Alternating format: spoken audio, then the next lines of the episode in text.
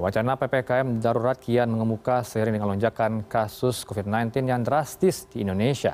Opsi PPKM darurat kian menguat setelah pemerintah mengadakan pertemuan untuk merevisi aturan PPKM Mikro bersama para kepala daerah.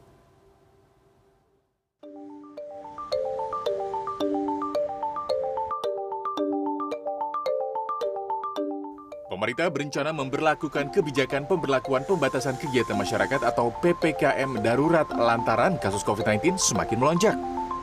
Rencana ini dibahas dalam rapat terbatas istana yang dipimpin Presiden Joko Widodo pada Senin malam.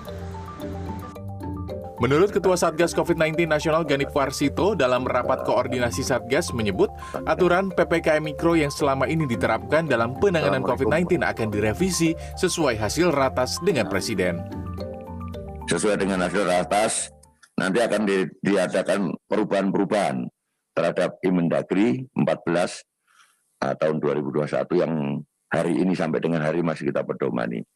Pembatasan-pembatasan ini juga dilakukan untuk bisa mengendalikan supaya COVID ini tidak semakin menyebar.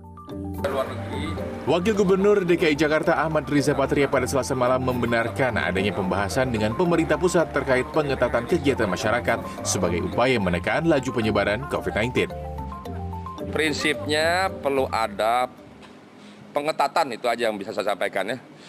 Uh, Pak Menko uh, bersama jajaran menganggap perlu ada peningkatan pengetatan dari yang sudah ada, kira-kira begitulah. Detailnya saya tidak berani menyampaikan sekarang, nanti saya kira mungkin besok sudah disampaikan. Kita tunggu saja. Epidemiolog dari Universitas Indonesia Pandu Riono mengingatkan pemerintah bahwa Pulau Jawa sebagai zona merah perlu menerapkan PPKM darurat. Selain itu, Pandu juga mengajak masyarakat untuk mengawasi dan mendukung implementasi kebijakan PPKM darurat. Jawa itu zona merah semua, darurat. Jadi di Jawa itu akan dilakukan PPKM Mikro yang sifatnya darurat. Jadi yang ini yang penting kan itu di atas kertas.